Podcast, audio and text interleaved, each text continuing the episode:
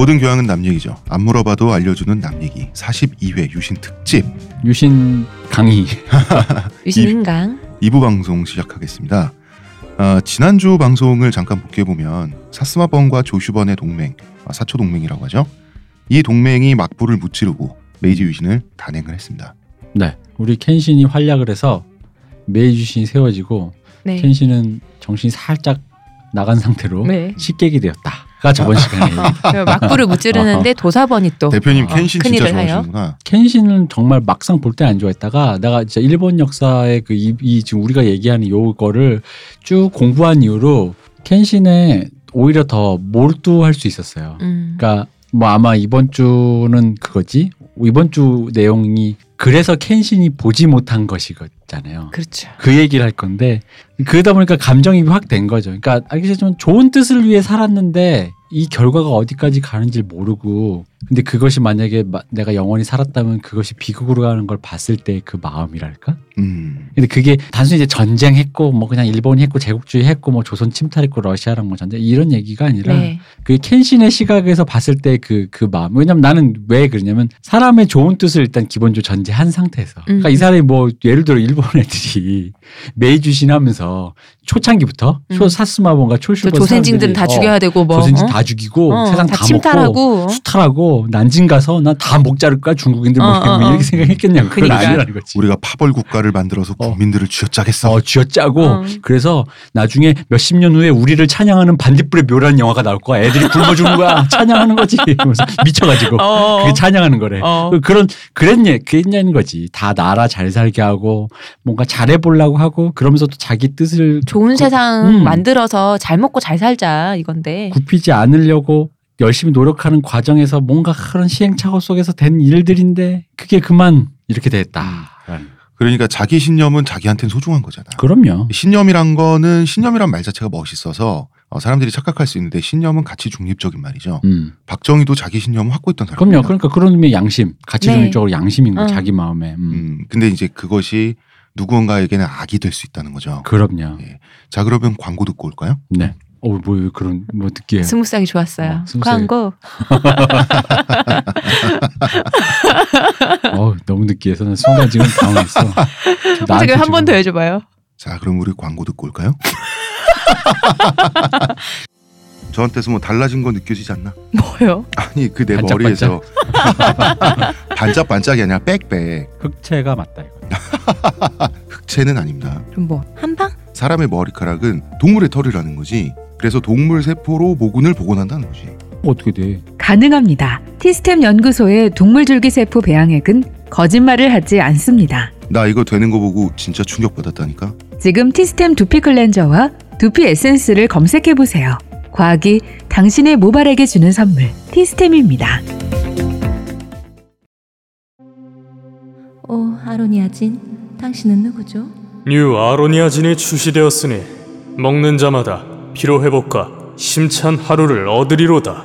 정말 먹는 족족 몸에 좋은 건가요? 어찌하여 마음에 의심이 일어나느냐? 먹거라. 그리하여 건강이 너와 함께할지어다. 내가 야근 음침한 골짜기로 지날지라도 항산화 효과가 나와 함께 하심이라 아멘 국내, 최고 합리화, 최다, 판매, 평산네이처, 뉴, 아로니아진. 제가 잘못했네요. 그러니까. 네, 어. 제가 잘못했네요. 자 우리 생뚱맞고 신박하게 김옥규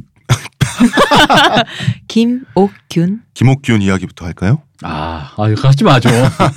어, 끔찍해. 아니 왜 계속해봐. 김옥균. 우리 셋 다 할까요? 네. 난, 난 빼줘. 자 김옥균은 갑신정변으로 유명하죠. 갑신정변은 또 삼일천하로 유명합니다. 네. 네. 젊은이들이 나라를 한번 뒤집었다가 음. 나라를 장악했다가 바로 쫓겨나서 산산이 흩어져서 누구는 미국 가서 의사하고 뭐 누구는 죽고 음 그러다가 이제 김옥균은 암살당하면서 짧은 생을 마감을 하게 되는데요. 김옥균이 말이죠. 자꾸 웃어 왜? 나도 같이 해줘야 될 것 같아서. 음. 네, 그래서요.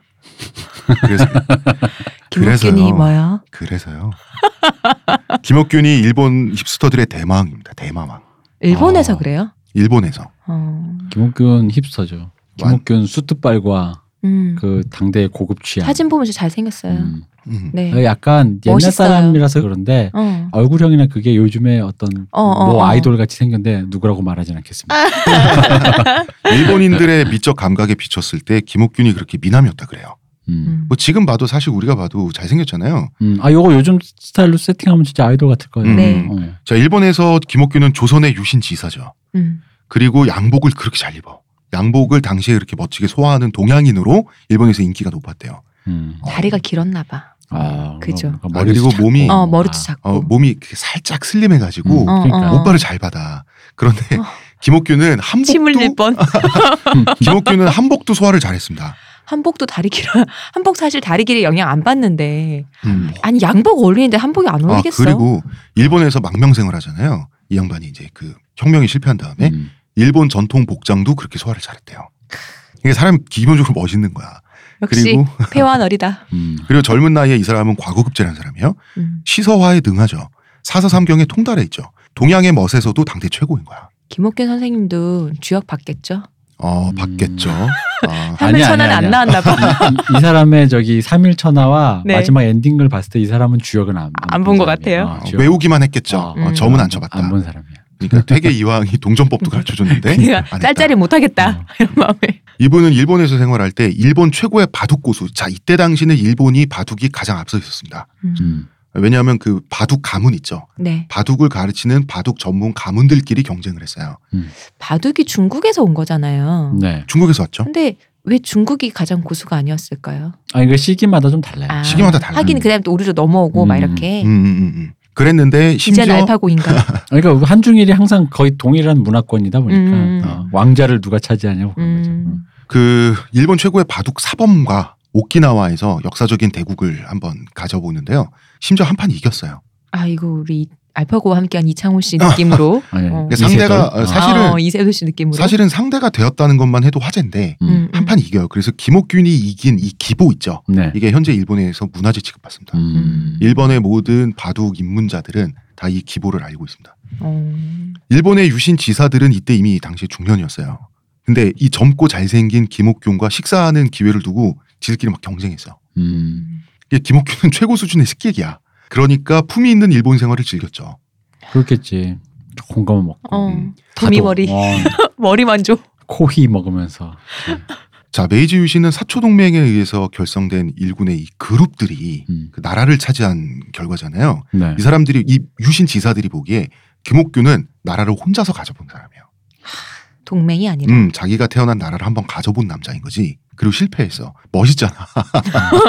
이걸 멋있다고 하는 게 사실 이렇게 불온한 감정이긴 해요. 음. 그렇지만 멋은 있는 거예요. 멋있는 건 멋있는 거니까요. 음, 삼일천하 낭만적이잖아. 유신 지사들이 이제 정부 요직을 차지하지 못하면 어, 바람의 검심이 켄신처럼 백수가 되죠. 이 김옥균은 일본의 유력자들이 바둑 한 수 가르쳐 달라고 어, 돈 싸들고 찾아온단 말이에요. 음. 바둑 더 주고 바둑도 김옥균이 이길 거 아니야. 음. 어 그리고 용돈 받고 이런 이 조국에서 쫓겨난 쓸쓸함 그리고 여유로운 풍류객 생활 이런 게 이제 겹치면 멋이 나지. 그러니까 사무라이 출신들은 이제 그 로망을 자극한 거죠. 이 사람들의. 그리고 심지어 조선 총독부 나중에 이제 일제 시대에 조선 총독부 총독이 김옥균의 자손을 초청해서 같이 식사하고 막 이럽니다. 어. 영광이라고. 아직까지 일본에 김옥균 팬클럽이 존재합니다. 어 그래 아직까지 아직도 있습니다. 뭐 연구하는 뭐 그런 아. 느낌이. 음. 얘네 무슨 연구에 연구하다 많거든요. 보니 빠져버렸어. 어. 그리고 만화나 드라마 등 이제 일본의 현대 매체에 가끔 등장을 하는데 언제나 미남 영웅으로 묘사가 되고. 원래 미남이니까 음. 아 근데 아까 되게 신선조의 그 외모 인플레와 함께 그만큼은 아닌 거 아니에요? 그래도 왜냐면 이게, 이게 그림을 그리다 보면은 이 비례를 맞추다 보면요 동양인의 신장을 그 이래봤자 이 당시가 160, 150, 뭐 네. 170 테스트 네, 네. 키가 커야 170이고 어. 근데 그 비율에 맞춰서 그리기가 힘들어요. 그래서 결국 나중에 그리다 보면 왜 그래서 그 저기 뭐 이노우에 다케이코 선생님의 그 Vagabond 보면은 예. 누구죠 그 검객 어 미야모토 무사시. 그죠 미야모토 어, 무사시. 무사시. 무사시 거의 2미터잖아. 맞아. 어, 구등신에 어, 농구 선수, 농구 거의 선수. 10등신. 다 강동원이야. 어, 뭐 그런 식으로 근데, 근데 멋있게 그리는데 이게 그 비율을 맞추기가 쉽지가 않아요. 고증은 쉽지 않다. 네. 고증을 하면 안, 좀 이상해. 우리 모냥 기- 빠져. 우리 미감에 좀 안 맞는. 그렇지 모냥 빠져서 안 돼. 어, 그래서 그런 의미로 어, 무한의 주인의 사무라 히로아키가 굉장히 고증을 잘했다. 어. 멋있는 사무라이인데도 한 150대 느낌으로 음. 아, 역시 그분은 진짜 대단한 음. 사람. 그런 게 뭐 그림 실력이지 뭐. 네. 음, 음. 어, 김옥균이 주인공 일본인 주인공이 가장 존경하는 인물로 김옥균이 등장하는 일본 시대극도 있습니다. 어. 음.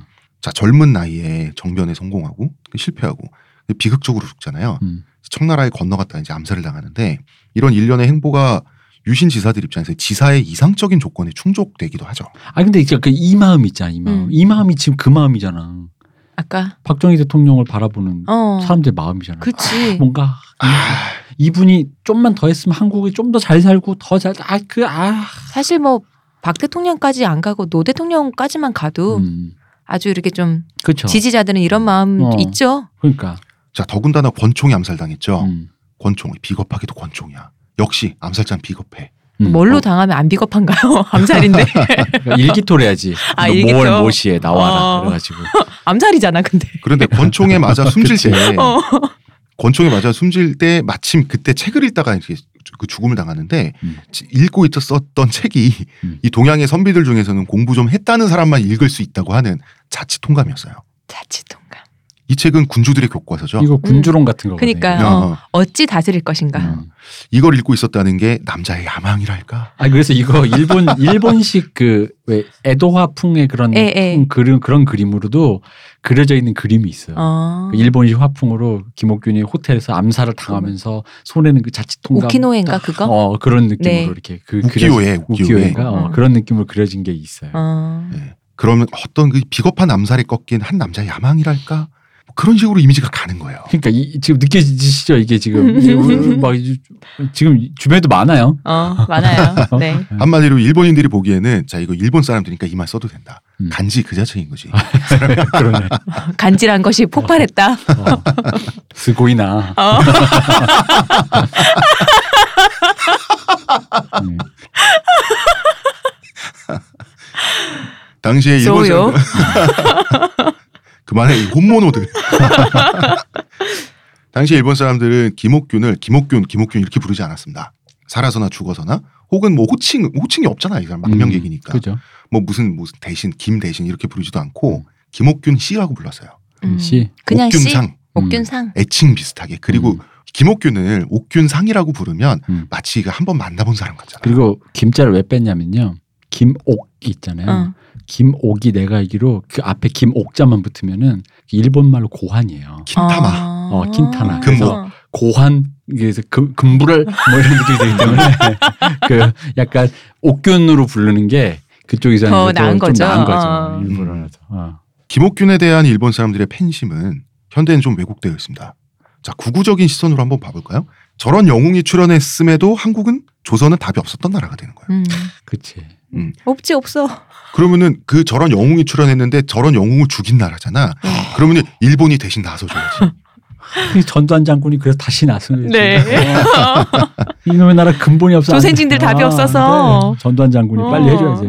그런데 이제 우리나라의 경우에도 일본 세력을 등에 업었다는 점에서 갑신 정변이 김옥균에 대한 평가가 뭐 아오 아니죠. 음. 그러니까 전반적으로 이제 그 얘기가 있어요. 그러니까 김옥균이 뭐 이제 일본에 등을 업었다가 또 이렇게 실패하고 또 일본에 갔다가 또 또 이분이 좀 이렇게 친하게 지내셨던 분 중에는 네. 사고 방식 자체가 뭐 예를 들어 그 왜 식민지 근대화론의 네, 네. 주창자였던 분들이나 이런 분들도 있고 하다 보니까 김옥균에 대한 평가가 좀 이렇게 생각이 많은데 보편적으로는 지금 이제 느낌은 사실 나는 기준으로 어떤 느낌이냐면 김옥균이 그 모든 우리 결과론적으로 보니까 자꾸 그렇게 보는 거예요. 에, 에. 나는 개인적으로 김옥균이, 김옥균이- 뭐 미래를 보는 능력이 어, 것도 아니고. 순진했다. 음, 음, 음. 그냥 이 사람 되게 근대 교육 받은 사람이잖아요. 그러니까 이게 일본 하니까 약간 자꾸 적개심이 드는 수 있으니까 미국으로 바꿔보자고. 미국 음. 유학 갔다 온 사람이 음. 아 그래서 미국이 또 나쁘지 않으니까 미국 힘을 빌려가지고 조금 이승만 어, 대통령님. 어, 뭐 그런 느낌? 어. 어. 그래가지고 아, 좀 빌려가지고 지금 최순실 요거 좀 일망타진하고 오바마가 음, 음. 좀 도와주고 좀 이렇게 좀 이렇게 하는데 그런 류의 순진함 있잖아. 그럼 음. 그들이 뭔가 아무리 오바마라 그래도 뭘 원하는 게 있을까? 예를 들어 아무런 사심 없이 해줄 어. 리가 없잖아요. 뭐 사드 하나 구입하시든가 뭐 이런 어. 거할 거 아니야. 근데 그러면 옆에 중국이 뭐라 그럴 것이고 이게 어. 이런 관계들에 대해서 조금은 내가 봤을 때 이, 너무 이상론자 그러니까 약간 학생 어, 어. 좀아 박하게 쳐주면 그냥 배운 날라리 어, 어. 어 그게 힙스터지 뭐야 맞아. 어. 그러니까 성급하고 어설픈 혁명이었던 건 맞죠. 음. 그렇다고 그래도 나라를 한번 개혁해서 서양화 근대 한번 추진해 보겠다. 이 선의까지 훼손될 필요는 없잖아요. 아 그러니까 어, 선의까지 손댈 필요 자기가 뭔가 해보려고 한 건 맞는데 배울 때는 희대의 배신자잖아요. 그치 근데 어. 이 당시가 너무 복잡했는데 어. 그 복잡 배신까지는 아니야, 솔직히 말하면. 그런 느낌으로 기억하거든요. 근데 약간? 그런 느낌으로 부정적으로 우리가 배우지. 시기가 어, 있었어. 그러니까, 어. 이게 역사교과에서 배울 때 희대의 배신자 이런 느낌으로 외세 힘을 빌리고 어. 그것이 굳이 또 일본이어야 되고 어, 어, 그때 어. 또안 되니까 또 굳이 여기서 또 이건 또 한국식 유신지사야 어. 당당하게 벌을 받지 않고 일본으로 도망가 당당하게 벌 어떻게 보면 능지처참 당해. 그러니까 아니 그래야 유신 능지처참을 무슨 당당히 그래야 받아. 지사지 손해 마리가 기다리고 있는데 그래야 지사지 그런데 이런 김옥균에 대한 평가 일본에서 지금과 당시는 달라요. 심리적 기저가. 음. 음. 어찌됐든 조선은 공부만큼은 일본보다 잘하는 나라라는 사고방식은 당연히 있죠. 음. 어쨌든 조선의 과거급제라고 하는 거는 일본의 사무라이들이 보기에는 굉장히 그 높은 단계란 말이야. 음, 서울대 갔다 왔다 뭐. 음. 그런데 젊은 나이에 이제 조선의 과거급제, 이 정교 1등 느낌인데 음. 이 사람이 일본 유신을 본뜬 혁명을 선택했다. 그러면 메이지 유신이 틀리지 않았다는 사실을 반증해주는 그런 느낌을 받는 거야. 이게 그러니까 이게 지금 그거네. 일본의 가생이닷컴에서 지금 한국 수제도 인정한 일본식 근대 개혁 어, 오, 오, 그치, 댓글 그치. 댓글 막 달고 오 역시 역시, 역시 역시, 역시. 맞습니다. 그, 거죠 예. 네. 왜 그랬냐면 당시 일본은 외로웠습니다. 어, 한국 현지 반응. 어. 지금 그거 아니야. 지금. 현지 반응 찰져. 어, 어, 그거 아니야 지금. 지금 자 나중에는 일본이 뭐 이렇게 러일 전쟁에서 이기고 조선을 침탈하고 그런데 지금 이 시기에는 메이지 유진을 하면서 근본적인 서양화를 추진하고 있죠. 음. 음. 그런데 서양이 될지 안 될지 이게 어디로 갈지 성공할지 실패할지 몰라요. 그러니까 두려움에 사로잡힐 수밖에 없는 거예요. 음. 일본은. 음, 게다가 당시에 말이죠. 서양 열강들이 중국을 쪼개먹고 있잖아요. 저 작업이 다 끝나면 그 다음에 일본, 그 다음에 조선이잖아요. 음. 그 전에 강한 나라가 돼야 되는데 결과를 모르는 거예요. 그리고 이제 중국의 서양화도 무서운 거예요. 그러니까 중국은 가만히 있나? 음. 가만히 있나 아편 전쟁 이후에 중국이 양무 운동이라 그래서 네. 양무 서양의 이제 그 무기. 어, 무기 그리고 서양의 군대는 서양식으로 가자 이런 걸 해가지고 서양 무기를 엄청 도입하고 있던 중국 이게 우리가 그때 말했던 중체 서양. 이제 예, 이게 예. 중체 서용이죠. 음. 음. 중국처럼 인구도 많고 돈도 끝없이 많은 나라가 제정신을 차리고 나면 일본을 가만두겠냐 이런 생각도 하게 돼요. 음. 그리고 조선도 말이죠. 아 근데 요거 좀 웃긴 것 같아. 여기가 조금 약간 미스테리한 부분이 있어요. 그러니까 보통 이게 일군이 되고 싶어 하고 그 중국이 제정신 차리고 원래 이- 여기 동네 질서가 다 잡히면 자기도 이제 우리가 이렇게 좀 잘 됐는데 형들이 우리를 다시 일원으로 그러니까 원래 이들이 원래 바랬던 아, 원래 한자 문화권의 전통적인 어, 그런 방식이 되지 않을까라고 기대를 안 하고 왜 공포를 가졌을까? 나는 그런 거 같아. 내가 이미 딴 생각을 품었잖아. 그럼 어. 쟤도 나랑 똑같을 거야. 아, 아? 그런 것도 이런 있고요. 마음이 있을 것 같아. 음. 중국이 서양의 열강들의 침탈에 한번 제대로 당하고 나서 서양식으로 식민지를 운영하는 거 있죠. 음, 그 욕심을 부리게 돼요. 음, 아까 욕심이 생겼다. 음. 그렇죠. 아. 그러니까 당한 대로 하고 싶잖아, 음, 자기도. 어, 그래서 원래 조선이 청나라의 속국이다? 이것도 거의 형식적인 문서상으로만 있는 거잖아요. 음. 그렇죠. 사실상 독립 서로 다 알고 있는데 음. 속국이잖아. 속국이야. 우리 식민지 막 이런단 말이야, 섬나라가. 음, 사람이 욕심이 생기면 그럼요. 그 어떤 달리 보인다. 어, 다르, 맞아. 어. 다르게 보여. 달리 이게. 보여요. 어, 저게 원래 남의 건데도 쟤도 그렇게 크게 신경 안 쓰면 내가 그냥 들고 가도 되지 않을까 이런 음, 식으로 음, 자기 음. 합리화를 하면서 결국은 들고 가지. 음, 음. 그런 그 훔치는 건데. 그니까요. 어, 참, 그래. 조선도 말이죠. 우리의 고종이 음. 서양 무기를 신나게 수입하고 있었어요. 음. 고종은 아시아에서 손에 꼽히던 부자입니다. 그, 그 내탕금이 음, 음. 조선 왕조의 그 왕의 전용 비자금인 내탕금의 규모가 어마어마했습니다. 지금 이재용보다 더 잘 살았어요. 어 그래요? 예. 그거 다 어디 간 거야? 자, 왜, 왜냐하면 요새 뭐 40조 원이니 10조 원이니 하는 재산은 대부분이 전자, 음. 그 주식의 형태. 예. 그러니까 음. 존재하지 않는 현물의 현물이었다고 여기는. 어, 숫자의 형태로 존재하는데 당시엔 현물이에요. 아. 100%. 다 현물이잖아요. 그러니까 땅이고 어마어마한 현물이고. 하니까. 음. 자, 그러면 조선이 일본보다 먼저 서양화되지 말란 법도 없잖아요. 음. 그러고 나면 이제 자기네들을 침략하지 않더라도 청나라나 러시아에 길을 내줄 수는 있잖아요. 음, 음. 여기서 이제 또 그 저번 시간에 말했던 고구려에 대한 원한이 또 공포의 형태로 다시 고개를 쳐들게 되는 겁니다. 아, 갑자기 얘기를 들으니 어제 메탈리카 공연장에서 네. 공연을 기다리는 동안 나왔던 노래 ACDC인가요? 네. Highway to Hell. 진짜 조선이 Highway to Hell을 열어주는. 알렉 볼드윈이 어 그 트럼프 그때 내가 불러주마 했던 음, 노래. 그, 그죠. 그 노래. 이- 나를 생- 초대해라. 내가 이거 불러주마. 그게 생각나는군요. 자 중국에 대한 주도권이 영국이 가지고 있었죠. 네. 왜냐 아편 전쟁에서 이기면서 중국을 이제 신나게 털어먹고 있었고 그러면 러시아는 배가 아프죠. 음. 중국하고 국경을 맞대고 있는 건 자기네들인데 음. 그럼 아시아에 대한 야욕이 러시아도 있단 말이야. 음. 그럼 러시아는 어 그 다음 상대는 일본이죠. 네. 그러니까 러시아의 밥, 밥상은 일본이란 말이야. 그러니까 이 모든 실험이 성공할지 아닐지도 알 수 없는 상태고 이런 와중에 김옥균이라는 사람이 나타나서 일본식의 개혁이 옳다라고 해서 라는 확신을 주는 거죠. 어 그런 이제 네. 그 안도감을 줬던 거지. 네. 자 그런 건데 자 그래서 일본은 한반도를 먼저 확보하지 않으면 죽는다는 기묘한 강박관념에 사로잡히게 돼요. Highway to Hell을 내가 음. 음. 내그 쪽에서 하이웨이 내가 닦으마. 이 하이웨이가 one-way인데 어. 저쪽에서 이쪽으로 말고. 아니라 내가 어, 상행으로 그렇지. 이렇게 뚫어야지. 상행 일방통행으로. 어, 음. 그 결과가 청일 전쟁입니다. 음. 국사 교과서에 나오는 뭐 이런 연도 이야기 사건들은 확 생략을 하죠. 네. 예. 결과가 그러니까? 청일 전쟁 결국 헬이네요. 네. 우리는 일본이 당연히 이길 전쟁을 이겼다고 지금 생각하죠. 음. 당신 그렇지 않았습니다. 음. 자, 중국은 옛날에 뭐 병든 거인이라고 했지만 거인은 거인입니다. 음. 이미 아편 전쟁 당시에 자, 아편 전쟁 우리는 영국이 당연히 쉽게 이겼다고 생각하잖아요. 네. 영국 고전했습니다. 어. 아편 전쟁 당시에 영국의 증기선 짝퉁을 만들어냈는데 성공했어요. 역시. 샤오미인데 샤오미. 이때 웃긴 게 뭐냐면 영국이 증기선 상선은 중국에 팔았어요. 음. 그런데 군함은 안 팔았어. 전쟁해야 되니까. 아. 그런데 이제 군함이나 상선이나 배라는 게 거기서 거기잖아요. 네. 음. 그래서 대포 쏘고 하늘을 눈대중으로 쓱 보니까 아 이게 뭔지 알겠거든. 그대로 만들었습니다. 저기 뚫으면 되는구나 이렇게. 어 이때부터 샤오미의 전통이 그러게요. 그랬습니다. 그래서 그 옛날에 임칙서라는 사람 있잖아. 광동성을 통치하던 관리. 네. 네. 이 사람이 영국 함대를 저지했어요. 육지 어. 상륙도 막아냈어요. 그래서 영국 함대가 임칙서를 피해서 강을 따라 북상하면서 북경을 털어 먹은 거거든요. 음. 음. 이때 이제 임칙서가 그러면은 이제 중국 정부는 항복하고 나서 임칙서한테 모든 책임을 돌려가지고 임칙서를 신장 위구르 자치구로 유배를 보내요. 유배 가서 할 일 없잖아. 네. 거기 생목인들 살고 있잖아요. 네. 할일 없으니까 이제 그 지역의 그 농지 개간 같은 걸 해서 지역 주민들의 삶의 이제 질을 올려놓습니다. 하시고. 음. 네. 예. 그죠. 뭐 소소하게 그러면서 서양과 싸울 땐 이렇게 싸워야 된다 하는 책을 조술해요. 아. 영국과 싸워본 경험을 가지고 책을 조술하는데 이 책을 메이지 유신 지사들이 달달 외웠습니다. 나는 이렇게 영국과 싸웠다. 그 임칙서 이 사람도 진짜 나름 되게 덕후인데. 그러게요. 어. 지금으로 치면 밀떡국. 밀떡, 양덕 뭐 약간 어. 이런 느낌인데. 그리고 영국과 싸워본 남자잖아. 음. 그래서- 영국이 어, 이 사람을 피해간 남자란 말이야. 음. 내가 싸운 영국. 영국과 싸워서 유배 갔는데 거기 이제 또 생목인들이 있어. 미국 사람들. 우리가 알고 있는 것과는 달리 아편 전쟁에서 지고 나서 중국 사람들 충격 안 받았습니다. 음. 자 원래 중국 역사를 보면 오랑캐가 변방에 나타나서 막 난리 피우잖아. 음. 그러면은 좋은 조건으로 달래서 돌려 보내죠.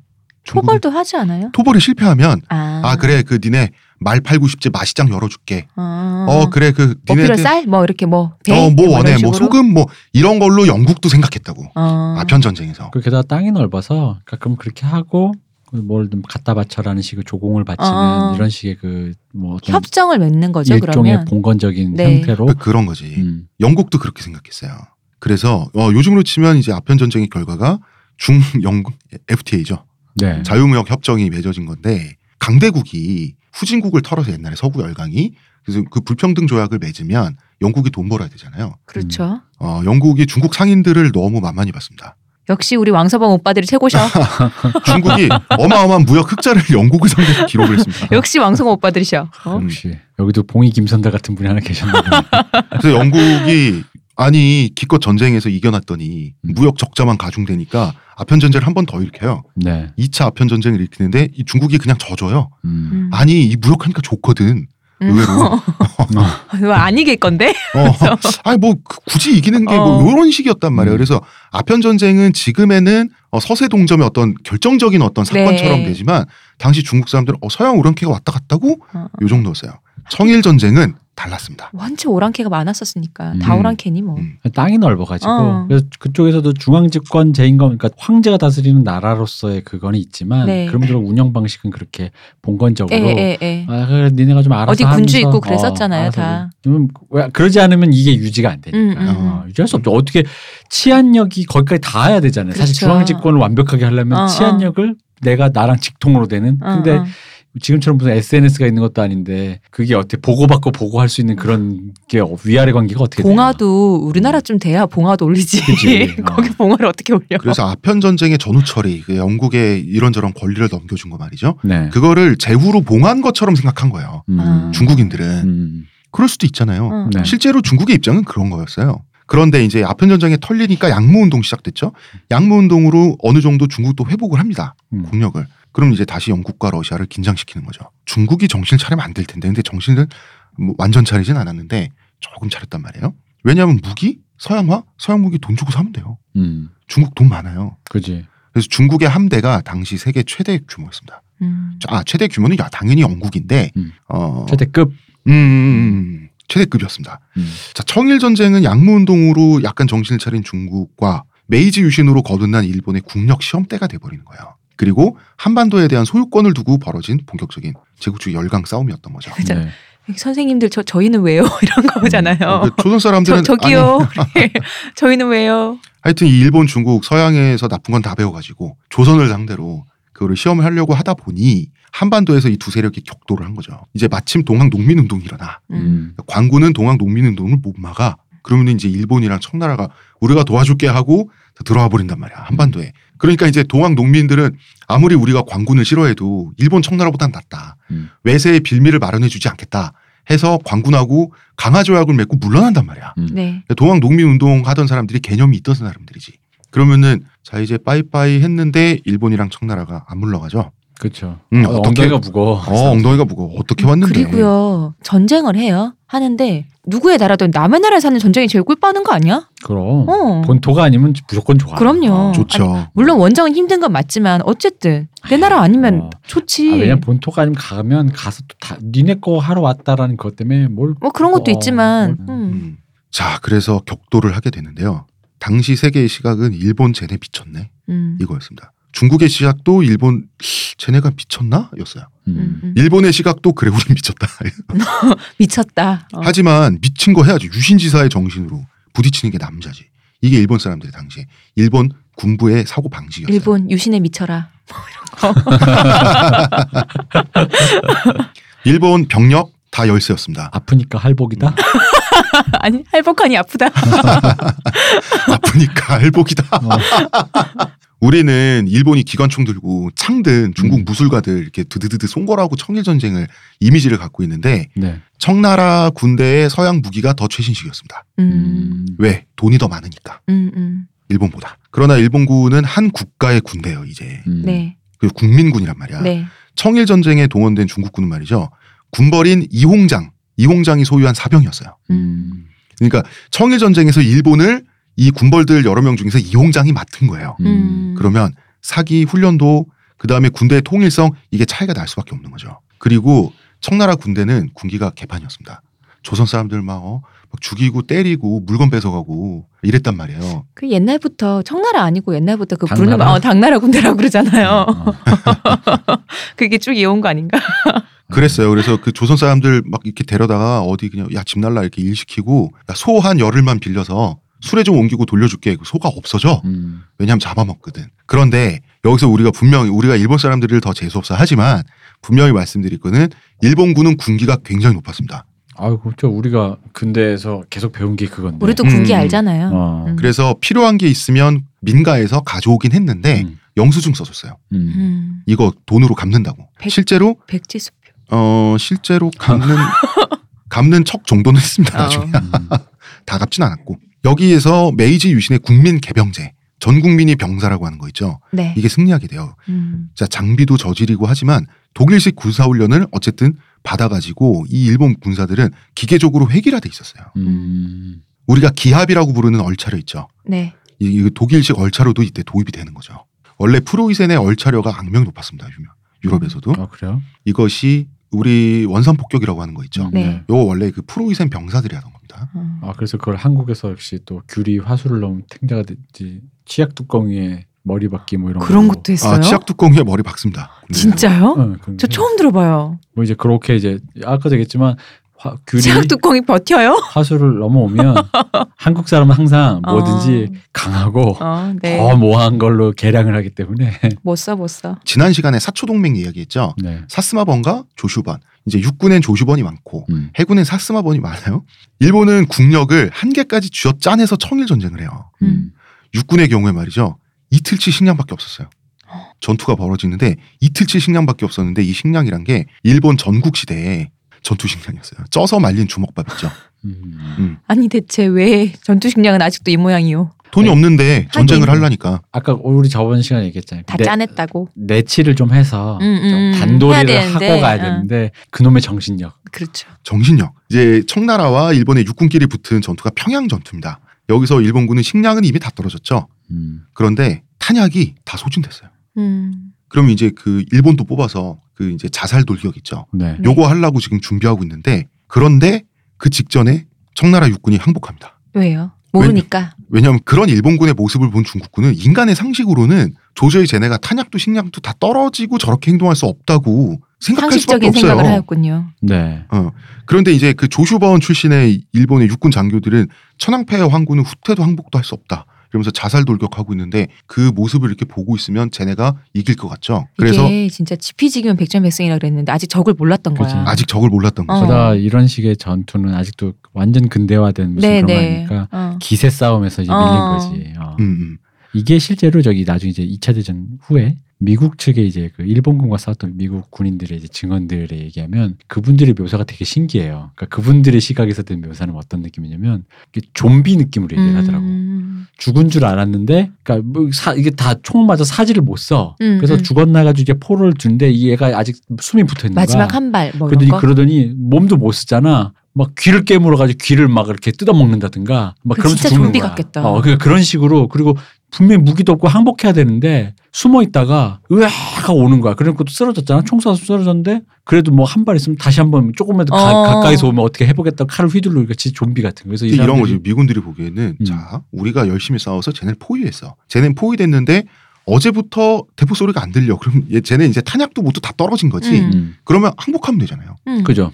자 싸웠는데 안 돼. 후퇴할 길도 없어. 그럼 항복한다. 이게 인간의 당연한 상식이잖아요. 그리고 음. 이제 군대에서 어쨌든 간에 2차 대전 때 이제 많이 개선됐던 그런 거. 그래가지고 이제 포로라든가 그런 예, 조약들이 이제 있는데 그럼 이제 하면 포로가 되고 이렇게 할 거 아니야. 근데 그게 아니라 얘들은 포로가 어, 되느니 어, 그래서 나중에 생각하면 이게 뭐가 있나? 어. 뭐가 있지도 않아. 없어. 그냥 괴물같이 달려드는 거야. 근데 증- 뭐가 있어 증신력. 보인단 말이에요. 어. 증신력이 있어서. 이게 그 유신 지사들의 정신력. 그래서 어 청나라 육군의 항복을 받아서 이제 육상전에서 승리하게 되죠. 이때 일본의 잘못된 그 대표님 말씀하신 그 사고 방식이 생깁니다. 뒤를 생각하지 않고 밀어붙이면 승리한다. 그러니까 봐 하니까 되잖아 이거잖아. 이거 그- 어, 많이 들어본 얘기 아니야? 하면 된다. 어, 정신력이 물자를 압도한다. 응. 봐, 오히려- 하니 되자. 돼. 그러니까 이런 거예요. 이틀치 식량밖에 없음에도 불구하고 운 좋게 이긴 거잖아요. 음. 그렇지. 근데 꼭 불구하고 운이라 생각을 운 좋게라 못하는 거지. 어. 이틀치 식량밖에 없었기 때문에 없으니까 이기는구나. 없으니까 이틀치 식량밖에 없었기 때문에 이 고난을 음. 하느라고 정신력이 더 강해지고 김치 먹고 월드컵 우승? 아 막 그런 거 라면 먹고 라면 먹고 아시안컵 우승 이런. 기괴한 사고 방식이 이때부터 슬슬 피어나는 거예요. 그러니까 원래 졌어야 되는 전투예요. 음. 그질걸 이기니까 음. 잘못된 생각을 하게 되는 거예요. 그리고 당시 해전에선 말이죠. 네. 바다에서 또 이제 그 풍도 전투가 일어나는데 이때 또 운도 좋아 일본. 당시에 남미에 이제 칠레라는 나라가 있지 않습니까? 칠레가 영국에 세계 최강의 최신 전함 두 척을 주문해요. 음. 그럼 이제 주문 받았으니까 만들어야죠. 음. 배가 완성됐는데 칠레가 대금을 마련하지 못해요. 그래서 어, 죄송합니다 하고 구매를 취소해요. 그러니까 영국은 당시에 배 두 척이라는 게 그 세계 최고 수준 전함 두 척이라는 게 이 대금이 없으면 말하자면 이런 거죠. 요즘은 지금 한진 해운 사태 일어나는 거야. 음. 조선업이 이제 줄줄이 부도나는 거야. 아, 어음이 막 돌아오고 있구나. 음. 어. 그러니까 급하게 물줄을 찾았어요. 세상에서 돈 제일 많은 나라가 어디야? 중국이잖아. 그래서 중국에 그 그러니까 쟤네 일본이랑 이제 곧 싸울 것 같단 음. 말이야. 그러니까 야 이거 좋은 조건에 너네한테 넘길게 이런단 말이야. 이거 가져가서 나한테 싸. 싸바 싸바 괜찮아. 사가기만 해. 이거 사면 되잖아요. 음. 안 샀어요. 이거 뭔지 아십니까? 네. 뭐예요? 서태후의 생일상을 준비하는데 그? 돈을 쓰느라고. 전함 두척 값을 두두. 전함 두척 값으로 서태후의 생일상 요리 가짓수가 늘어났대요. 화통하다. 내가 제가 알기로 야 이 할머니 뭐 먹은 거야 도대체? 중국의 스케일이라는 건 원래 있지만 특히나 서태후가 서태후 치하에서 있었던 여러 가지 일들이 정말 중국적 스케일의 어떤 그 결정체 그 외에 저는 아직 안 가봤는데 그 자금성인가 그 앞에 예. 호수가 있대요. 근데 진짜 넓대요. 그 옆에 약간 산, 예, 산 예. 작은 산 언덕 같은 산이 있는데 그 산이 그 제 친구가 얘기해 주길 관광 갔던 사람이 그 산이 그 호수를 파괴해서 한- 파낸 그거래. 어 맞아 그런 얘기 들은 것 어, 같아요. 그래서 그 규모가 그 서태후 때 한 거라고. 아 저만큼이 저기서 어, 이렇게 어, 어. 그게 이거잖아. 배산 임수를 만들고 싶은데 어, 그- 어. 그러면 우리는 보통 배산 임수가 있는 곳을 되는 곳을 찾아가잖아요. 찾아다니잖아요. 음. 만들어. 그거 내가 내가 성에 있는데 여기서 봐야지 또 그거. 찾아가 음. 빨리 해. 근데 그 규모가 그냥 동네 저기 역시나 무슨 조그맣게 하는 게 아니고 뭐 시와호 시와 아 시와호래 그 뭐야 석촌호수 정도 규모가 예, 아니고 어, 어. 그런 거다. 이거. 자 만약에 그럴 돈으로 음. 서태후 생일 잔치 할 돈으로 이때 전함 두 척 샀으면 일본은 청나라 못 이깁니다. 다 역시 역사는 항상 그럼요. 만약에 음. 음. 그럼 이제 영국은 아니 왜 전하라는 생일상 자기 어그 할머니 생일 잔치 한다고 왜 우리 전함을 사지 않는 거야? 하지만 그건 중국 맘이죠. 음. 그거는 말이죠. 영국 사람들이 영국은 왜그전뭐잘 모릅니다만 인터넷에 떠도는 괴담으로는 영국이 유럽 사람들 중에 가장 괴식 문화라고 하지 않습니까? 그렇죠. 중국 요리를 못 봐서 그렇습니다. 맞아. 그 피시앤칩스 정도 수준의 사람들의 사- 상상력으로는 그 그렇죠. 중국인이 상상할 수 특히나. 중국인 위정자의 생일상이란 거는 상상을 못했을 거라. 그렇죠. 그렇지 뭐 피시앤칩스를 아니 그 피시를 음. 어 저쪽 상은 청어, 저쪽 어. 상은 꽁치, 어 고등어로도 피시앤칩스를 그치. 만들고 이 정도 수준이 아니잖아. 파이에 고등어 째로 왜 넣는 거예요, 대체? 그러니까 바로 저는 그랬기 때문에 생일상에서 이해를 못했을 거예요. 아. 음. 우리 솔직히 중국 요리 알기 때문에 그렇죠. 딱 막상 이 돈으로 만약 생일상 찰때 어떤 느낌일지 느낌 어. 오잖아. 아 느낌 오잖아. 어, 어, 느낌 어, 오 솔직히 어, 와. 어. 자 그래서 이때 일본이 등장합니다. 일본이 튀어나와서 그 배 우리가 살게라고 얘기를 하죠. 음. 영국 입장에서 황당하잖아요. 니네가 무슨 돈으로 음. 전함 두 척을 사 일본이 아 마른 오징어도 짜면 물이 나온다고요. 일본은 국민들의 주머니를 이제 짜내는 거예요. 이 기어이 전함 두 척을 사는데 성공합니다. 음. 이게 우리나라 서해에서 벌어진 풍도 해전의 승패를 이게 가른 거예요. 음. 그리고 청나라 방산 비리가 심각했습니다. 청나라 대포알이 일본 배후에서 터져요. 네. 그럼 이제 화약이 터지면서 파편이 이렇게 날아다녀야 되잖아. 음. 콩가루가 터지는 거예요. 미숫가루 타주시는 아, 이거 이거. 잠깐만 잠깐만. 여기서 콩가루란 말은 수사가 아니라 리터럴리 진- 어. 네, 진짜. 진짜 어. 콩가루. 어. 혼또 홍가루. 이게 작약이랑 비슷하잖아요. 음. 그러니까 방산 비리가 엄청났던 거지. 음. 다.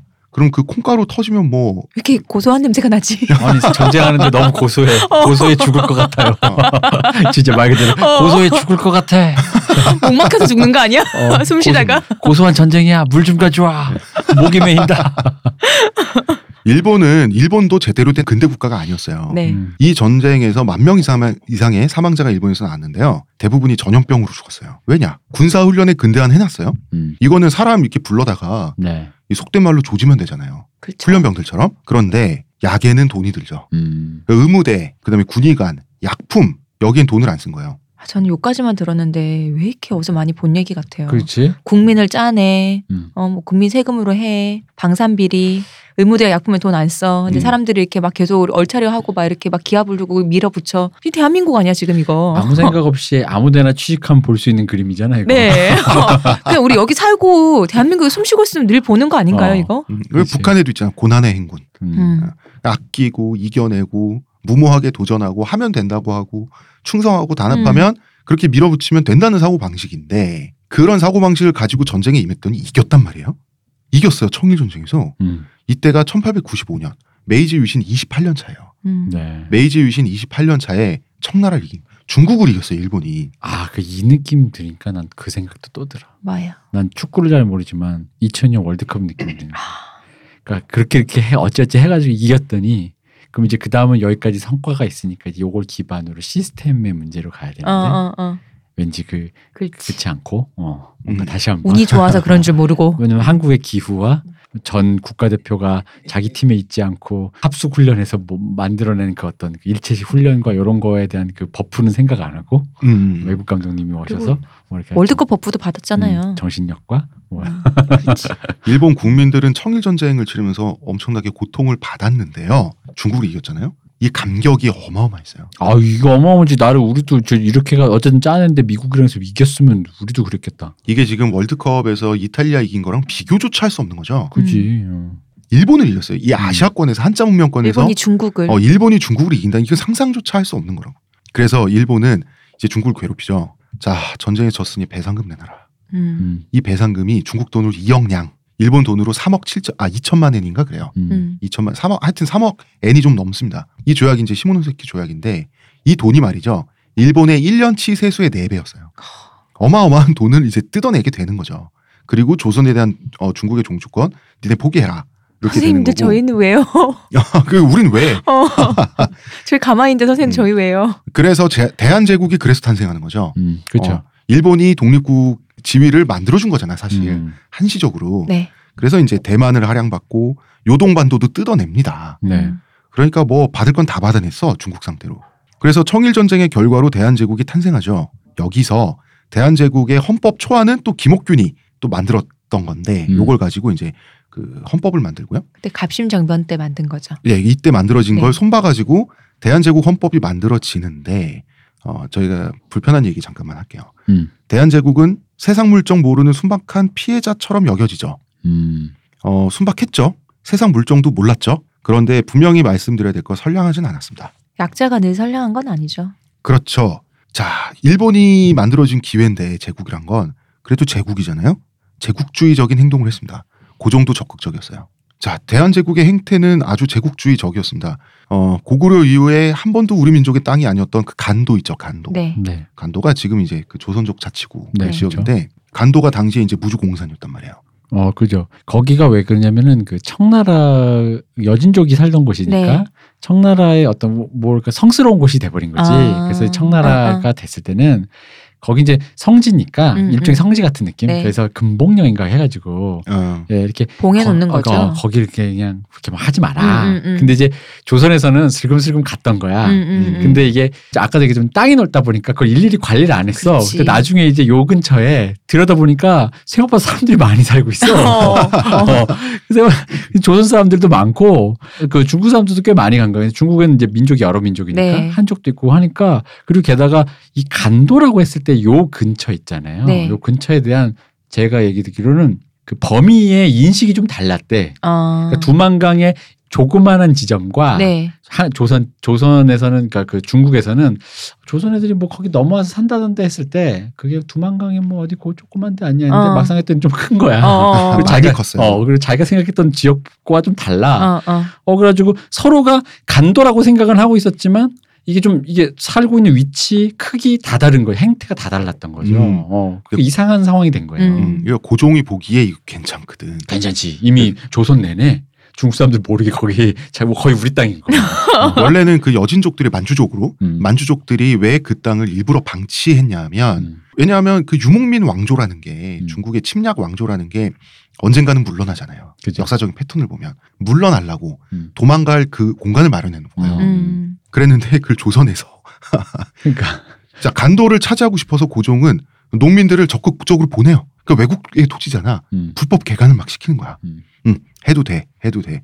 그리고 관리들을 보냅니다. 그런 말- 느낌 들어요. 왜 안전가옥 만들어 놨는데 음. 누가 와서 살고 있어 그냥. 어, 그런 거지. 어. 그렇지. 근데 이게 정말 여기서부터 이제 슬픈 일이 벌어지는 게 설명해 주시겠지만 네. 여기에 들어가 살고 계신 분은 말 그대로 그 시민 그냥 멀쩡한 백성들이 네. 살 곳을 찾아가서 자치적으로 해서 일구고 살던 사람들이에요. 음, 음, 음. 그럼 이제 아무리 무주공산해도 그들끼리는 어쨌든 척박한 데 와서 이렇게 했단 네, 말이죠. 네, 네. 자 이제 여기에 네. 아까도 얘기했죠. 국가가 그 저기 뭐 자영업자분들 은 아실 거예요. 국가가 이게 칼만 들었지 삥 뜯는 데는 장난 아니거든요. 음. 근데 국가가 뭔가를 뜯으러 오면은 음. 사단이 벌어집니다. 불편한 얘기. 네, 조선은 관리들을 그냥 보낸 게 아니라 군사들과 함께 보내죠. 그렇습니다. 그래서 조선인 개척자뿐 아니라 원래 거기서 잘 살고 있는 이민족들 있죠. 음. 중국의 소수민족한테도 세금을 뜯어서. 이게 왠지 무례배요 진짜. 심지어 세금만 뜯는 게 아니라 떠나서 인종차별도 했어요. 어. 그러니까 이 마치 그, 어, 뭐, 이, 저, 뭐, 찌질한 놈도 여기까지 조선 내국에 살지도 않고 여기까지 와서 이게 뭐 하는 어, 되게 뭐 그런, 어, 그래서 어. 음. 인종차별까지 하고 그랬어요. 자, 그럼 그 세금을 징수할 때 세금 내세요 하면 좋겠어요? 그치. 게다가 안 왔다가 갑자기 와가 돈 내라. 그러니 군사를 보낸 거죠. 음, 그렇죠. 그렇습니다. 그런데 거기서 원래 살던 사람들의 무기는 창, 활 이런 거야. 음. 그런데 고종은 서양 무기를 신나게 수입해가지고 진짜 요즘으로 치면은 말도 안 되는 무기죠. 레이저 총 같은 거. 음. 어, 근데 그 소총을 가지고 가가지고 소총을 빵빵 싸가면서 세금을 징수했죠. 음, 아니 뭐 주는 사람들 아이고 드려야죠 하고 줬을 리가 없잖아. 어이구 음, 왕님이 음. 원하시는데 누가 그래? 그러니까. 음, 음. 조선은 원래 이 지역 사람들에게는 깡패 짓을 많이 했죠. 청나라 왜 청나라가 세워지기 전에도 여진족들 엄청 괴롭혔잖아. 엄청 많이 했고요. 그다가 이후에 이제 그 일본이 또 여기까지 와서 네. 야 이거 해봐라 해봐라 할 때도 그럼 이제 자기가 이때, 이때는 이제 내국인 내륙인 그러니까 조선 제국 사람들이 갑이고 네. 간도 사람들이 을이었을 때도 했잖아. 네, 네. 근데 이제 갑을 병 이제 을이 됐죠 자기가 네, 네. 갑이 다시 오셨잖아 어, 어. 일본이 그리고 내가 네. 을 되고 음, 이 음. 사람들 병 됐잖아요. 거기서도 또 했어 똑같이. 음. 요 지금 우리처럼 나 을이지만 넌 병이니까 하면서 그치. 거기서 또 어. 인종차별하고 또 하고 그랬거든요. 우리나라 관리와 군사들이 간도 지역에서 한 행동은 음. 왜 미국 역사에 보면 미국 개척자들이 아메리카 원주민들한테 한 행동 있죠. 네 요것과 사실 솔직히 말하면 동일합니다. 그렇습니다. 음. 음. 그래서 이 현지인들 신나게 두들겨 패가면서 제국주의적 야욕이라고 부를 수 있는 거를 그 정도 실제로 했습니다. 음. 그래서 근데 또 파견된 관리는 나름 국익을 가지고 사명감을 가지고 그러는 거예요. 그러면은 우리나라가 평화를 사랑하는 착한 민족이어서 멍 때리고 있다가 당했다라고 하는 것은 사실 그런 민족이 세상에 어디 있습니까? 그런 민족 없습니다. 음, 그런 민족은 없습니다. 저기 안동김 씨와 민씨 그럼요. 저기 그 한번 해야 됩니다. 그렇, 그렇게 따질 거면은 청순하고 순결한 한민족에 망조를 들인 가문이기 때문에 그런 식으로 따지면은 음. 우리는 다 죄 없고 음, 음, 음. 전주희 씨, 안동김 씨, 그 민비의 그 민 씨가 무슨 민 씨냐? 아 그거는 잘 음, 갑자기 그민 기억이- 씨까지 요 삼 가문이 그러니까 청순한 한민족에 망조를 들인 음, 가문입니다. 그렇죠. 어. 물론 치면. 안동 김 씨와 그 민 씨 가문은 이때 당시에 엄청 잘못했습니다. 네 그렇습니다. 음. 자, 그래서 중국을 침탈하기 시작한 거예요, 일본이. 네. 청일 전쟁에서 이기고. 그런데 서양 열강들이 화가 나죠. 음. 중국은 서양의 밥상이지. 어디 일본 따위가 음. 숟가락을 올려가 돼버린 거예요. 그래서 프랑스와 독일과 러시아가 삼국 간섭이란 거래요. 말이 삼국 간섭이지 그 동네 센 형 세 명이서 애 하나 불러다 놓고 너 죽을래 살래 한 거죠. 네. 그래서 어, 옛날에 속된 말로 센터를 깐다 그러는데 삥을 뜯기죠. 일본은 요동반도를 토해내게 됩니다. 자, 그 전에 말이죠. 자, 요동반도 혹시 사실 모르시는 분은 저기 한국 대한민국 지도에서 그 서해 쪽 왼쪽 네. 왼쪽에 그 우리나라 끝쪽 왼쪽 바로 위에 또 톡 튀어나온 데가 있어요. 네, 거기가 네. 요동반도입니다. 네. 그렇습니다. 서해와 맞붙을 듯이 돼 있는 거는 산동반도고요. 그 위에 있는 거, 음. 그게 요동반도입니다. 자, 그래서 요동반도를 토해내게 되는데 잠깐 그 전에 자 이거는 1895년의 일이죠. 네. 1891년으로 한번 가볼게요. 1891년에 오스 사건이라고 하는 아주 이상한 사건이 일어납니다. 자, 이 얘기를 왜 하냐면 네. 지금 일본이 이겨놓고 뺏겼잖아요. 네, 네. 이 뺏겼는데 누구한테 뺏겼는 러시아가 물론 삼국이지만 그중에 네. 러시아가 껴있단 말이야. 어, 어. 이홍 작가님 이 얘기를 왜 하냐면 일본이 얼마나 억울한가를 내가 이렇게까지 했는데를 알려주기 위해서 이 얘기를 하는 어. 겁니다. 예. 자 러시아는 국토가 넓으니까 음. 어마어마하게 넓으니까 러시아 황태자가 이 일저일 보러 다닐 때 배를 타면 편하죠. 네. 육로를 다 다닌다는 건 말이 안 되니까.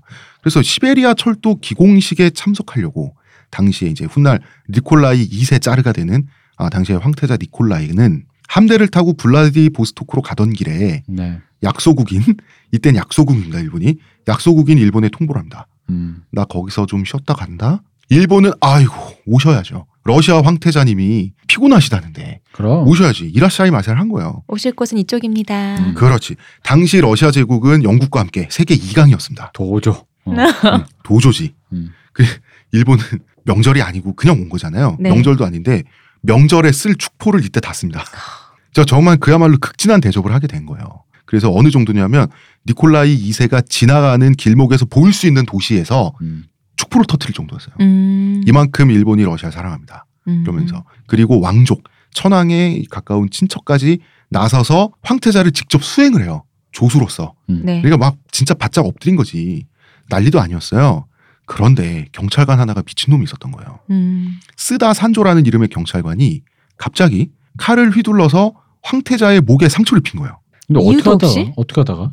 근데 이게 난 이게 휘둘러 상처만. 입었는지 알겠지만 어, 어떤 어. 상황이길래 칼을 뽑아서 이렇게 된 거야 도대체? 아니 이 사람을 호위하던 경찰 병력이 음. 갑자기 자기가 호위하는 VIP를 베버린 거라니까?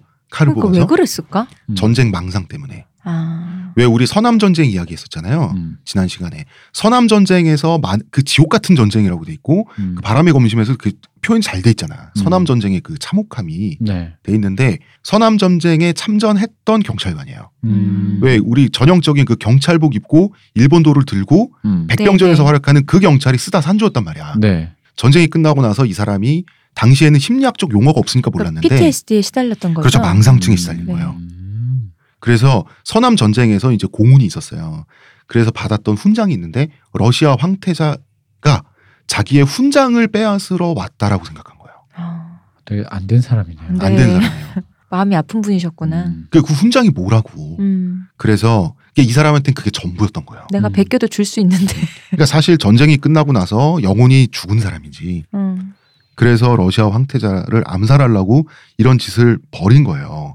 그런데 이제 그 러시아 황태자가 타고 있는 인력거를 몰던 인력거꾼 이런 사람들은 현장 스텝이잖아. 음. 예. 현장 스텝은 러시아 황태자가 죽으면 자기네들은 다 죽어야 돼. 그지. 음, 그래서 쓰다 산조의 그 바지가리를 붙잡고 또 어떤 사람은 그 러시아 황태자를 몸으로 덮고 막 이런단 말이야. 음. 그래서 살아납니다. 니콜라 2세는 그냥 피만 흘리고 살아 피는 좀 많이 흘렸대요. 음. 그런데 이제 생명엔 지장이 없었죠. 음. 치료를 받아야 되니까 당연히 러시아 군의관한테 치료를 받아야 되니까 네. 다시 함대로 돌아갑니다. 네. 이 일본은 공포에 떨게 되죠. 음. 이 사건을 빌미로 만약에 러시아가 일본에 너 영토 내놔 혹은 침략해 버리면 일본은 끝나는 거죠. 음. 일본은 그냥 바로 식민지가 되는 거예요. 공포에 떨었는데 어느 정도로 공포에 떨었냐면 일본 천황이 직접 러시아 군함 안에까지 찾아가서 누워 있는 자세에 황태자를 예방합니다. 음. 거기서 직접 사죄를 합니다. 그리고 강림하셨네요. 신이잖아요, 천황은. 그렇지. 음. 신이 사죄하러 남의 나라 배 위에 올라간 거야. 그것도 왕도 아니고 왕자한테. 어. 어. 일본의 모든 학교가 휴교령을 내립니다. 그 사죄의 의미로. 좀, 좀 좋았을 듯, 학생들은. 그리고 일본 신사 절 교회에서 모든 종교 시설에서 황태자의 쾌유를 비는 기도를 해요. 곡성처럼 아니지. 우리 전, 살살살살. 우리 전에 우리 그 미 대사분 음. 피겨 댄스 때 우리 음. 춤추셨잖아요. 아, 부채 춤췄잖아. 그거 아니야. 어느 정도였냐면 쓰다 산조의 고향 근처에서는 쓰다라는 이름과 산조라는 이름을 신생아 이름으로 지으면 안 된다라는 조례안까지 통과가 돼요. 법으로. 음. 왜냐하면 이게 그렇잖아. 그 다음에 쓰다와 산조라는 이름자가 들어간 사람들 있잖아요. 네. 자기 이름에 네, 네. 개명합니다. 어. 사죄의 의미로. 사실 이건 원래 암묵적으로 해야 되는 거 아닌가? 기밀성이라든가 어. 뭐 그러게요. 암묵적으로 하는 거 어. 아닌가? 뭐 그렇게까지. 일본의 학생들이 황태자에게 문안 편지를 보냅니다. 음. 이 정보가 1만 통이 넘어갔습니다. 아. 19세기니까. 음. 음. 하타케야마 유코라는 어, 교토에 살고 있던 여성이 사죄의 의미로 교토에서 자결합니다. 자, 일본의 모든 언론은 유코의 자결을 대서특필하면서 찬양합니다. 진정한 일본 여성이다. 이러면서 전국적인 유교 칭송 운동이 벌어집니다. 그리고 이제 몇 년 후에 안중근 의사가 사살하게 되는 이토 히로부미. 이 사람은 아 이 사람 또 깨알같이 조슈본 출신입니다. 이 사람은 쓰다 산조를 처형하기 위해서 사람을 처형하려면 아무래도 계엄령이 발동돼야 되니까 음. 계엄령을 발동하네 마네 막 이랬단 말이에요. 이 정도로 정말 전국이 하나가 돼서 러시아 황태자한테 눈물 나게 빌었어요. 음. 법이 없었던 거예요. 사실 사람을 해쳤는데 처형을 할 수도 있잖아요. 사람이 죽어야 그 사형을 내릴 수 있죠. 어. 그런데 일본 천황, 그 일본 왕실에 대해서는 위해를 입히면 사형한다는 바로 법이. 있는데 네. 외국 황실에 대한 법은 따로 이때 없었던 아, 거예요. 그래서 음. 그래서 이제 사형을 못 시키니까 당시에 이제 홋카이도로 보내요 이 사람. 하는 수 없이 계엄령까지 생각했던 어, 거죠. 결국 이제 홋카이도로 보냈는데 니콜라이 2세도 웃겨. 어, 야, 저 자식 죽여버려. 이렇게 일본에 말하면 체면 떨어지니까 뭐 죽이면 좋을 것 같은데 이런 식으로 슬쩍 흘립니다. 그러면 죽여드려야죠. 이렇게 된 거예요. 어. 일본 군부와 정부가 스다산조를 죽이라고 압박합니다. 법원을. 음. 그런데 이 법원에서 이 법원의 판사가 양심적인 판사였던 거예요. 법은 법이다. 음. 법령에 한해서 무기징역이다. 음. 이게 이제 일본의 법리 사건에서 음. 이제 유명한 사건인데 그래봐야 몇 년 후에 바로 죽습니다. 당시에 그 일본의 교도소의 강제 노동이라고 하는 거는 음, 음. 이건 뭐 그, 사람한테 얼마나 가혹했겠어요. 아, 장난 아니었겠지. 네. 뭐 홋카이도로 보냈잖아. 이게 홋카이도가 사실 기후가 그 추운 그곳. 그 러시아에서는 시베리아 보낸다는 네. 그 느낌으로 어, 거의 갔거든요. 어, 어. 러시아는 이제 황태자의 생명엔 지장이 없어요. 그리고 일본이 이렇게까지 나오니까 기분이 조금 좋아졌어요. 아 정말 이게 자기 힘을 확인하는 게 얼마나 좋아 사실은. 그렇지. 음. 어, 그래서 그 조슈번이 장악한 육군에서는 스다산소를 납치해서 암살할까 이런 생각까지 했단 말이야. 음. 홋카이도까지 가가지고 그래서 이 시체를 어떻게 막 소금 같은 걸로 처리해가지고 러시아 측에 선물로 보여주면 좀 화를 풀어주시지 않을까 뭐 이렇게 빌었다고. 이때 러시아는 일본을 이때 밟았어야.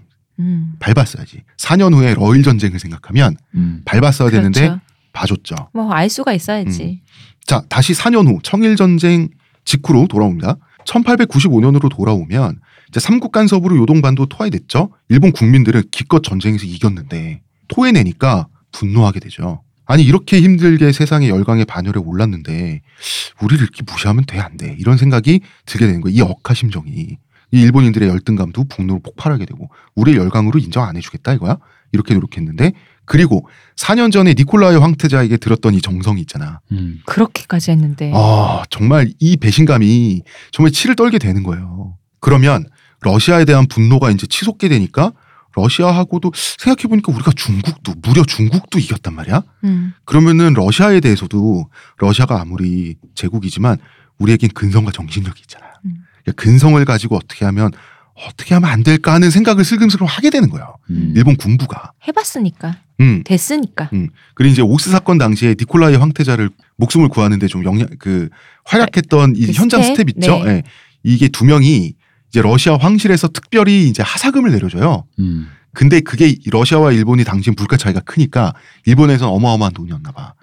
이 두 사람들 한 살림을 차리고 국가적인 명예도 얻었지만 이렇게 돼버리면 어떻게 됩니까?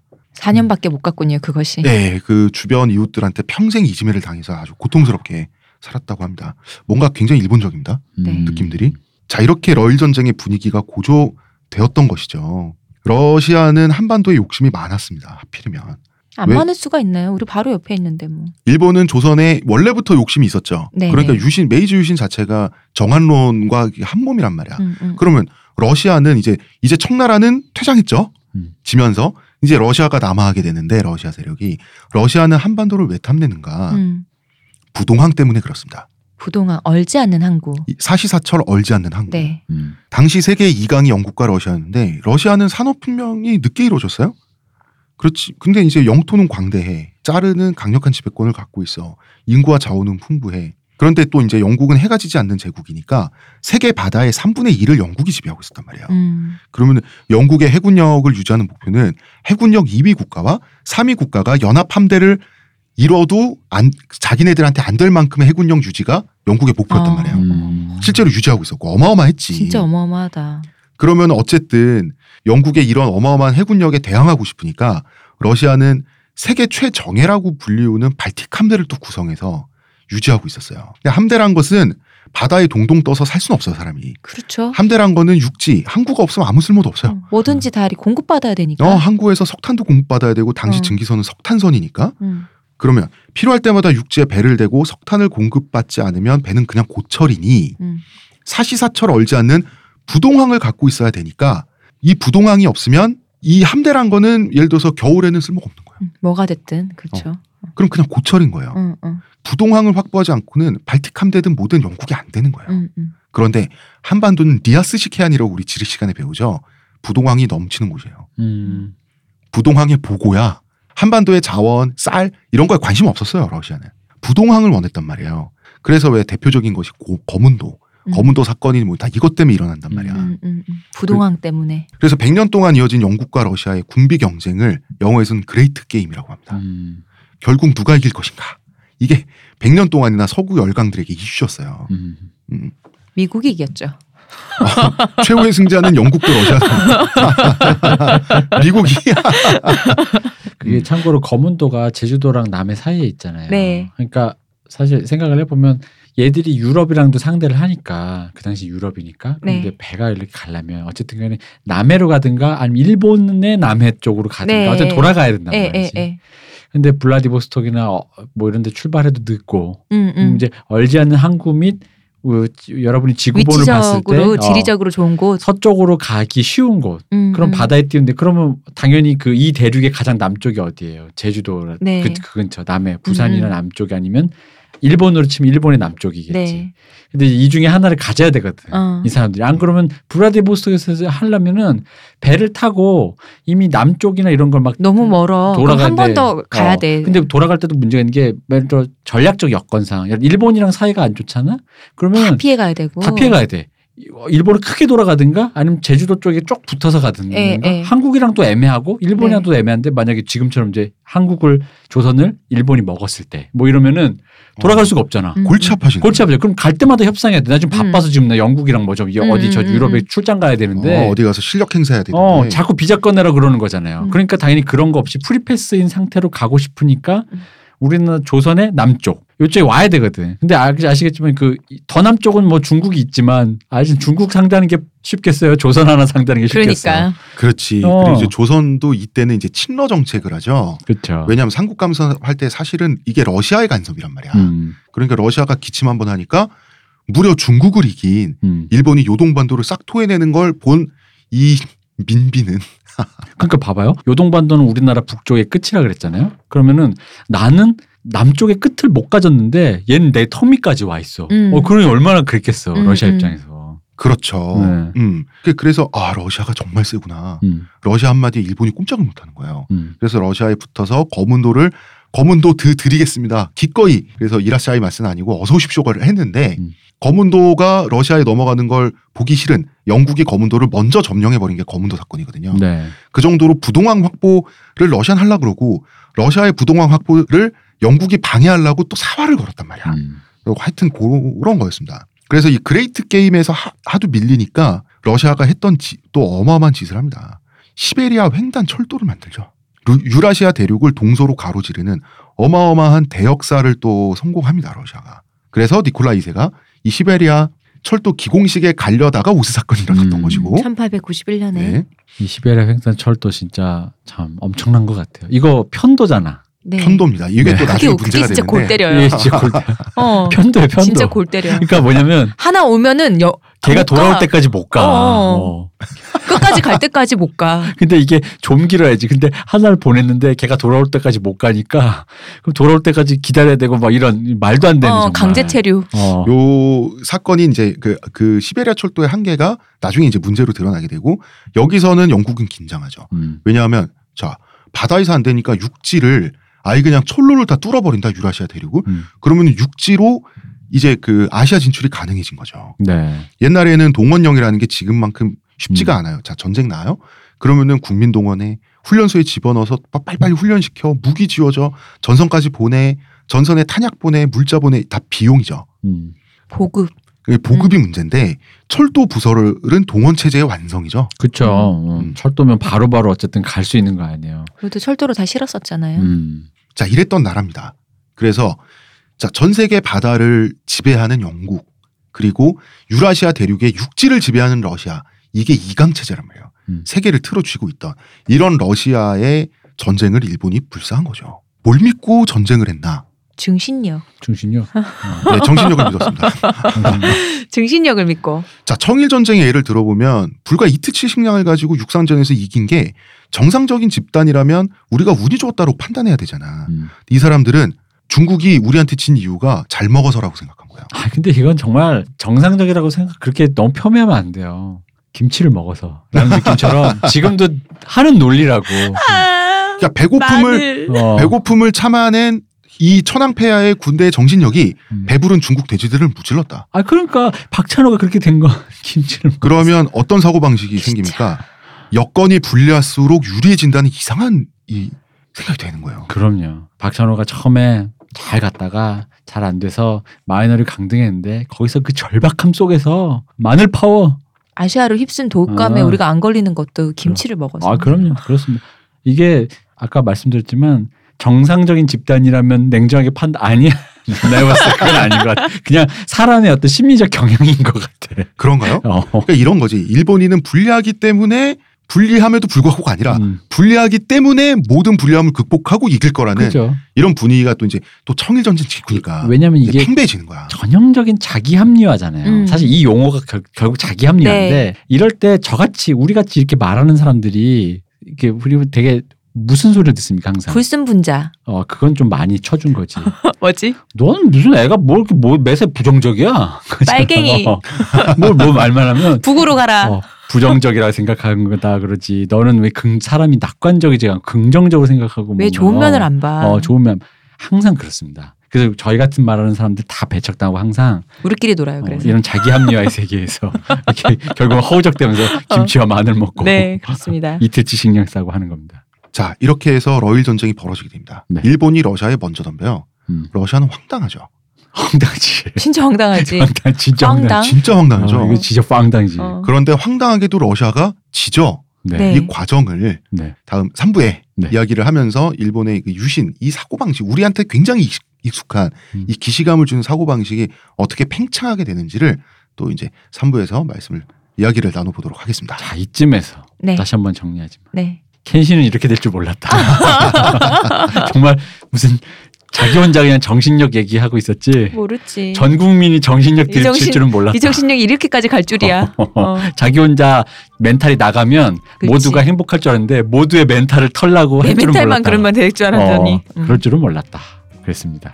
그렇습니다. 네. 자, 저희는 내일 3부에서 뵙겠습니다. 감사합니다. 감사합니다.